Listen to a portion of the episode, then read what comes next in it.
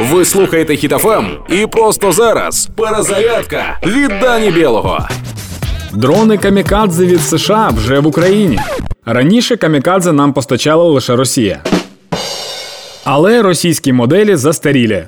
По-перше, багато з них на території України автоматично перемикаються з бойового режиму в режим навчання. По-друге, є певні баги з навігацією, та шкоди від них, звичайно, дуже багато. Але останнім часом в деяких камікадзе оновилася прошивка, і тепер у багатьох з них відмовляє програма атаки. Камікадзе іноді навіть самі собі шкодять і виходять з ладу, та продовжують їхати до нас на розборку. ЗСУ, до речі, залюбки проводить розпаковку таких моделей. Є багато відео. Майже 50 днів війни. Росія вкрала в нас весну в той час, коли все розквітає. Натомість весна в Росії не настане і за кілька десятків років. Наша ж Україна розквітне одразу після того, як ця роснява шваль зникне з нашої землі.